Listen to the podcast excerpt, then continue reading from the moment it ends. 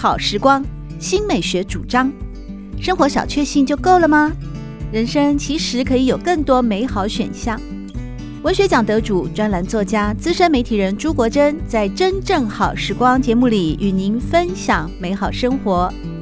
让我们打开心灵的扉页，享受真正好时光。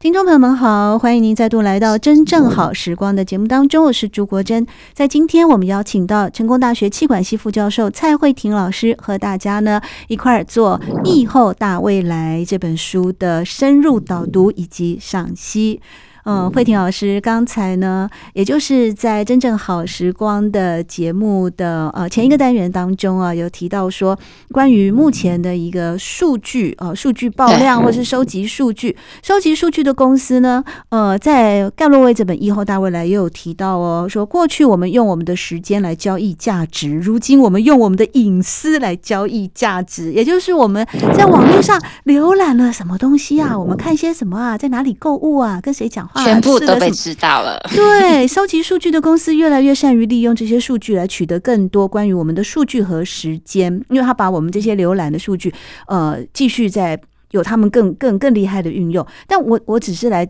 提一个啊，就是说我们使用者这个部分，我们觉得很方便呐、我们现在去到一些那个浏览网页，不管你使用的浏览器是什么，你很快就可以找到你想要的一些资讯嘛。像我去假设我去搜寻蔡慧婷老师，哇，就看到学生都说老师好棒哦，老师教的非常好，老师又是大美女哦，这样我很快我不用见到慧婷老师啊，因为我们现在因为疫情的关系都是用电话访问啊，并不是面对面。可是呢，透过网络，我们可以知道很多的，呃，我们就是。到不了的那些地方的资讯，这是它的优点，绝对没有问题。可是，一方面呢，这些数据公司、这些大型科技公司也不是省油的灯啊。它利用你浏览过的那些哦，其实就是它的资料库，它就会知道你喜欢什么东西。我告诉你，我有一些男性朋友哈，他们就很喜欢哦，去看一些那种哦，衣服穿比较少的那种。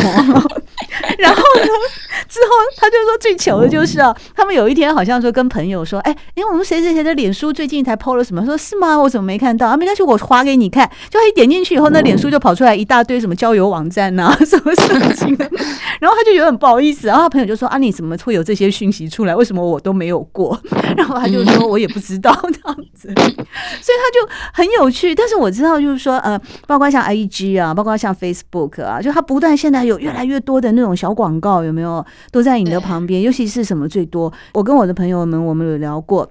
那个动漫的最多。那种游戏 game，嗯，要你去玩。嗯所以我不知道老师您，嗯，您在使用网络的时候，您您会不会会被困扰吗？我现在有时候觉得这些，它当然会带一个很好的流量。比方你在 YouTube，你可能你可能点了一个奇遇的橄榄树啊，或者你点了一个那个波切利啊，意大利的盲眼歌手的《Time to Say Goodbye》这首歌啊，然后它它就会计算你的那个收视习惯，它之后就会让你连接跳出来很多你喜欢。但如果你是听那个 EDM Electronic Dancing Music，那你可能出现的都是一一些电子摇滚乐，它也帮我相对的节省我的时间，让我很便利的可以继续去听我喜欢听的音乐。可另一方面，好像我们都被一个鹰眼哦，就是一个。嗯 会会不会您您在过去教授企业管理，或者说像这些大型的科技创新公司使用我们的数据等等，有没有关切过这种这方面的问题呢？嗯，这个问题哦，因为我以前也在电视台做过财经节目，所以其实我觉得这个是因为网络科技这个新科技所造成的，就是串流时代的来临。所以呢，以前大家都只看电视台，然后现在呢，电视台收视率节节下滑，这不是单一节目的问题，这个是环境的问题。那大家都开始在看线上的，比如说 YouTube 或是 Netflix，就是网呃网络平台上的一些节目，所以就开始慢慢的分众化了，就大家品味就慢慢开始被。呃，慢慢的被养出来了，所以所谓大众化慢慢开始变成分众化，这是一个趋势。那另外一个呢，就是因为我们常在滑手机，然后你可能或是滑电脑，你可能你的一些搜寻的浏览行为通通被记录了，然后呢，它就会按照你喜欢看的东西，都给你喜欢的广告，更符合你的胃口啊。所以其实呢，如果你觉得，哎，怎么我最近呃，滑滑手机或是滑电脑的时候看到广告都怪怪的，那可能不要怪他哦，要先怪你自己哦。我常跟学生讲，嗯、这就是你的浏览行为一定有问题。那我觉得这个呢，也这也，给给我给我们一个一个启示哦，因为这个疫情呢，造成很多新科技的崛起。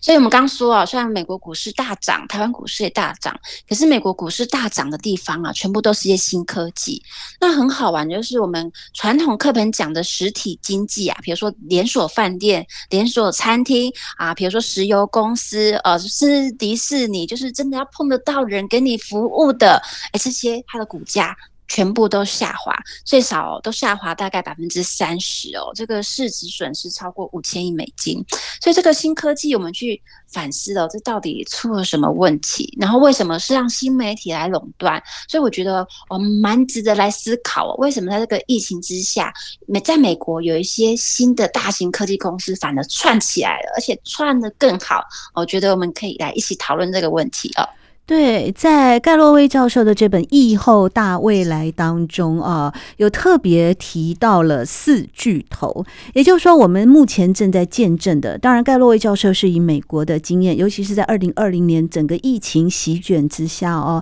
他发现到美国企业当中有一个子集合的宰制权兴起了。在疫情当中，只有一个产业是睥睨群雄的，那就是大型科技公司。而这类产业里面的龙头大哥呢，就是盖洛威教授所呃规规划的四巨头，包括亚马逊、苹果、脸书以及 Google。如果另外再加上微软的话，这五家公司在二零二零年上半年股市成长百分之二十四，总计市值增长增长超过一点一兆美元。到了二零二零年的八月，他们从年初到这段时间的上半年度获利成长百分之四十七，已经到达二点三兆美元。而这五间公司呢，他们的总和的获利创下前所未见的记录，就是占了美国所有公开上市公司市值的百分之二十一。很惊人，对。然后同时呢，我觉得盖洛威教授真的很有趣的，就是在这本《疫后大未来》这本书啊，因为他们已经先走过了二零二零年整个的疫情发展之下，不管说是呃各种的经各种的那个那个商业的公司啦、金融业啦、企呃企业啦，什么都面临了前所未有的严峻挑战，但是也会有成功的，虽然。这四巨头成功的模式，呃，就是非常的惊人。盖洛威教授以亚马逊为例，他这边有一段，我这一定要念出来给听众朋友们听哦。那就是亚马逊的核心竞争力是在于愿景和故事行销，嗯，这是肯定的哈。呃，贝佐斯在其他人难以想象的时候就拥有把所有东西都放在线上卖的愿景，嗯，这也是很值得肯定的。但是也因为疫情呢，它整个的资产就暴涨了哦。所以从企业视角下的流行疫情的发展是是什么？盖洛威这时候就模拟亚马逊的那个创办人嘛，贝佐斯的呃视角，他说：大家都坐困在家，我们都在看王菲，开始厌恶我的配偶，开始厌恶我的子女。但是在三十天内，人们帮贝佐斯付清他的离婚赡养费。因为贝佐斯太写实，对对，因为贝佐斯的财富，就亚马逊的股票，在三十天内大概增值了三百五十亿美元哦，所以我觉得这本书为什么疫后大未来会很好看？因为在一个疫情，我们全世界的人都苦哈哈的情况之下，然后整个的，当然说股市可能因为大家不能出去，都把那个钱都放到股市，或者这是另外一个更深层的问题。这因为我我没有炒股，所以我不太明白。但是我从疫后大未来，我看到盖洛威教授这样子来就。就他以他的观点哦，就是来分析许多的事情，真的是有时候又非常有趣，有时候又充满着嘲讽。那在四巨头的部分，在这样子的一个几乎达到美国上市公司百分之二十一的，就只有五家公司可以占有百分之二十一，这个状况，蔡老师您怎么看呢？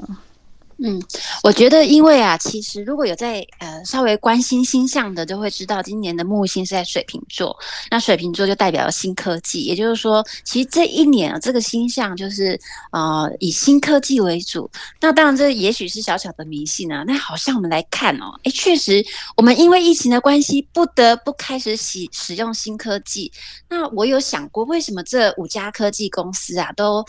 呃，这么的股市大涨，这么的经济，它的营收这么好，我觉得我们要反思，因为疫情嘛，我们必须在家工作，所以呢，大家都知道，台湾今年五月啊，电脑。笔电卖到断货，对，因为所有的小朋友都要在家，对对，上课啊，对吧？然后呢，很多的会必须要在家哦线上开，然后可能很多的事情全部要在线上做，你也不能去全联或是家乐福买东西，你必须要网购，因为比较安全嘛。一开始疫情爆发的时候，大家都很害怕，一切都要网购，一切都要线上去进行，所以很多的事情哦，也许是我们十年、十五年以后才会发生的，被迫现在发生。那我在。想像我们现在，比如说我们必须要线上上课，我们要开会呢，也必须要线上开会，什么什么都要线上做。一开始是蛮不方便的，但是我们已经三级警戒已经一一个月多了嘛。然后我在想，其实越来越适应了。我觉得少了很多通勤的时间，少了很多人挤人的时间。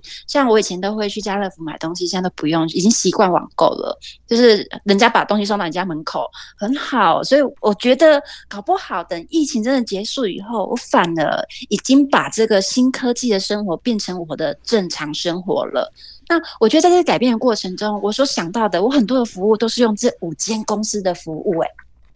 所以我在想，这个新科技为什么这些公司啊？哎，可以这么股市大涨，营收大涨，没办法，它就是我们在新科技下，它所提供的新的生活模式、新的服务模式，刚好符合我们的需求。所以我觉得我们被疫情改变了生活，而这个生活可能就变成我们未来的新常态哦。所以这五间公司啊，它的一些服务、一些想法。是跟过去来比，过去的正常生活，我觉得这五间公司太新了。但是现在我们不得不被改变的生生活来看这五间公司提供的服务，诶，恰到刚好。所以我觉得这五间公司提供的一些服务，可能就是我们可能慢慢去适应哦。如果你觉得你可能新科技使用不顺的，要开始强迫自己去把它学好哦。现在的小学生网络科技的能力非常强 哦，所以我觉得我们开始要去学这些新东西哦。新的一些科技的服务，把它学好，因为可能就是以后我们正常的生活。所以我觉得我对这五间公司它的服务啊，而我觉得嗯还不错。那我觉得可能要大家会想是它会不会垄断的问题？因为像 Google，比如说它是搜寻引擎的全世界呃最大的，然后它市占率可能多少？有没有啊特斯拉的问题？那可能就是在欧盟或者在美国会有这样的检讨的声浪。所以我觉得还好。因为所谓托特斯拉是指你整个营收、你的市占率哦，所占超过一定的比例。但是呢，Google 它没有对消费者收费耶，它是服务的，所以它是对消费者的服务超过了一定的比例。所以这其实有一点点的争执。但是我们可以看到，新科技哦改变我们很多很多的游戏规则，连特斯拉的定义也不断在被改变。好，所以我们看到就是，呃，可以去来思考看看哦，这新科技这些公司为什么都这么的成功哦？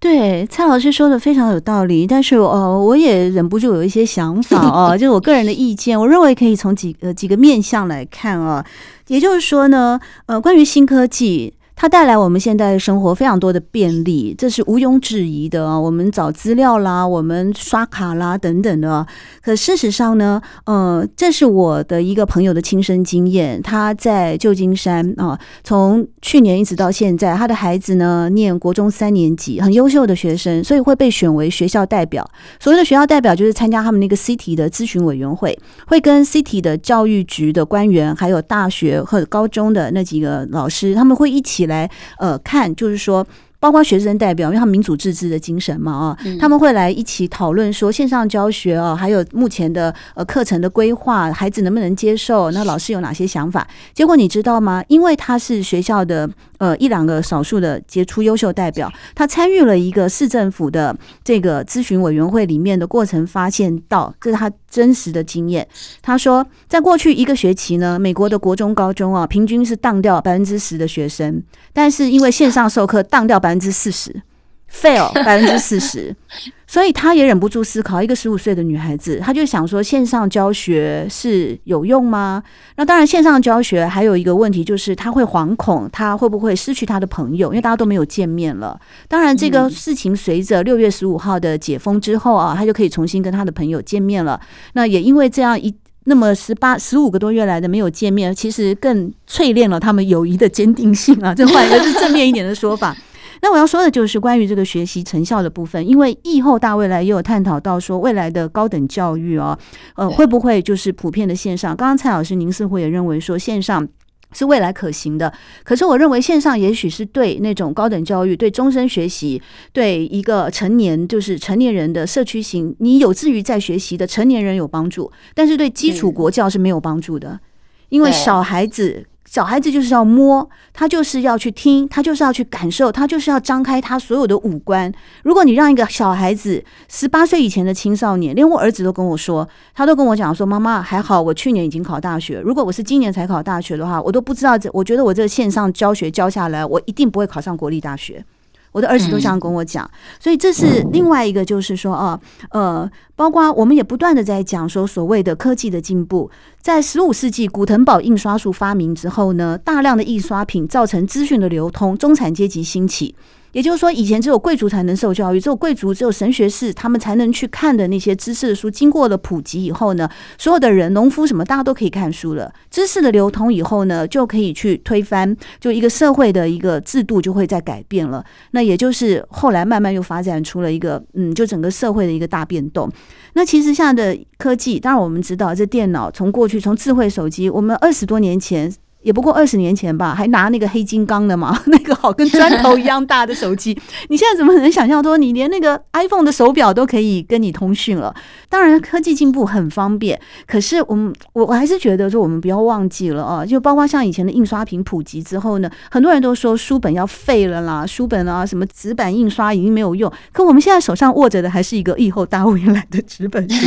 这是也许是时间的问题，但是我认为在这个时间的淘汰或淬炼的背后，其实还有一个更深层的，那就是一种人性吧。就是说，我们人普遍的一种温暖。也许我们要摸到纸张，也许我们人还是要透过见面，社团还是要有几个人一起弹吉他。哦，要一块儿才有可能会把一个更笃定的、更永恒的、更温暖的、连结性更强的那种价值保留下来。因此，在《疫后大未来》这本书，盖洛维教授他自己也有讲哦，他说呢，在过去他认为的高等教育的一个价值主张哦，就是以时间和学费换取来的三种价值是证书、教育跟体验，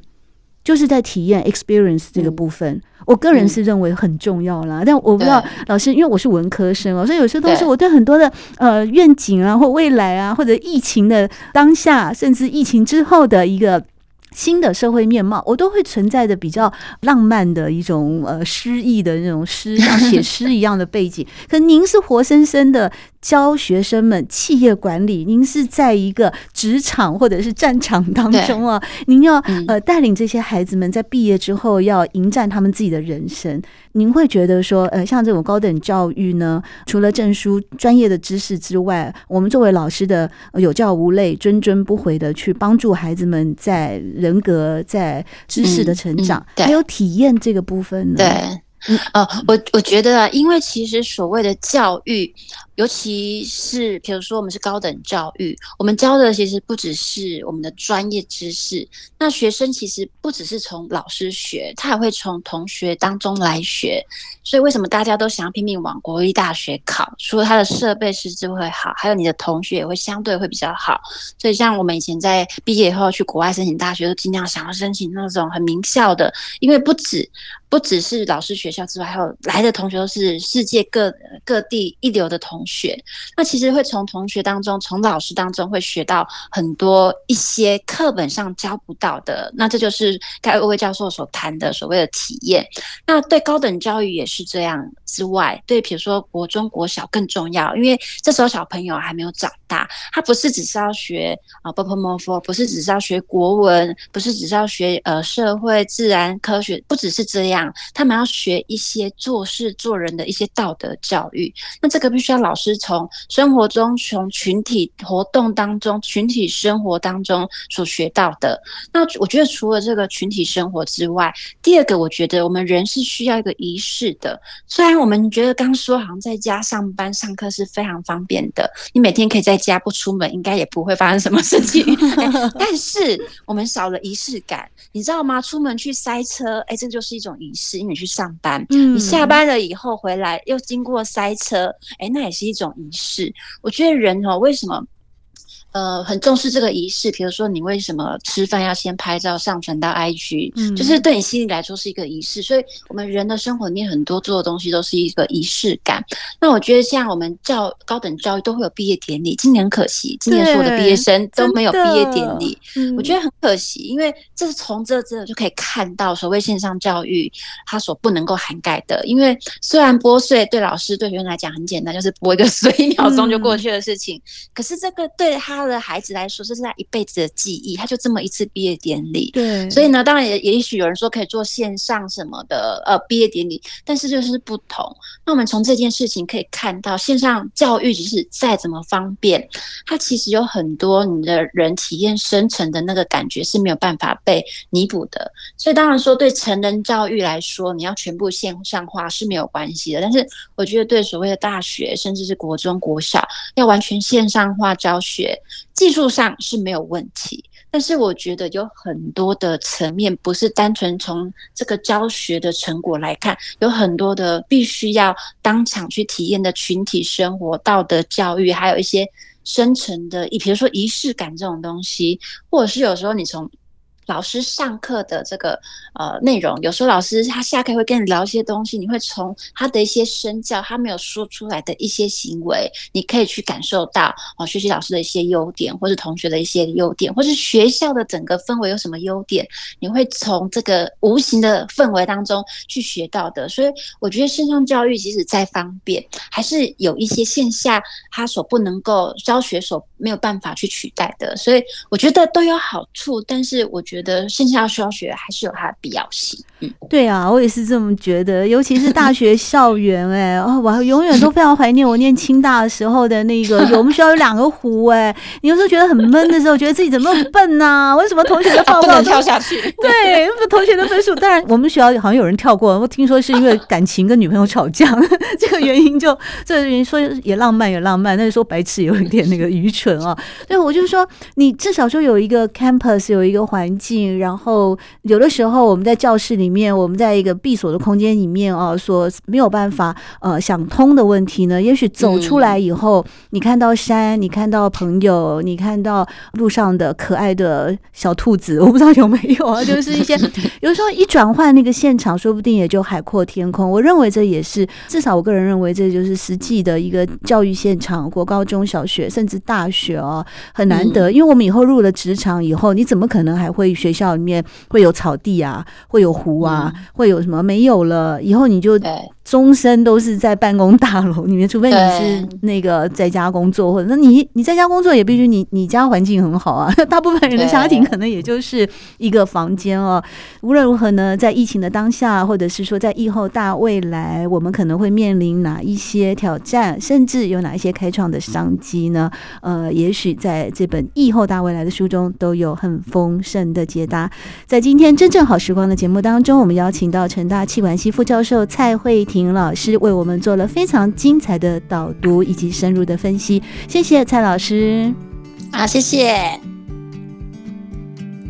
喜欢朱国珍制作主持的《真正好时光》，欢迎您订阅、分享或留言，随时保持互动，一起共享美好生活。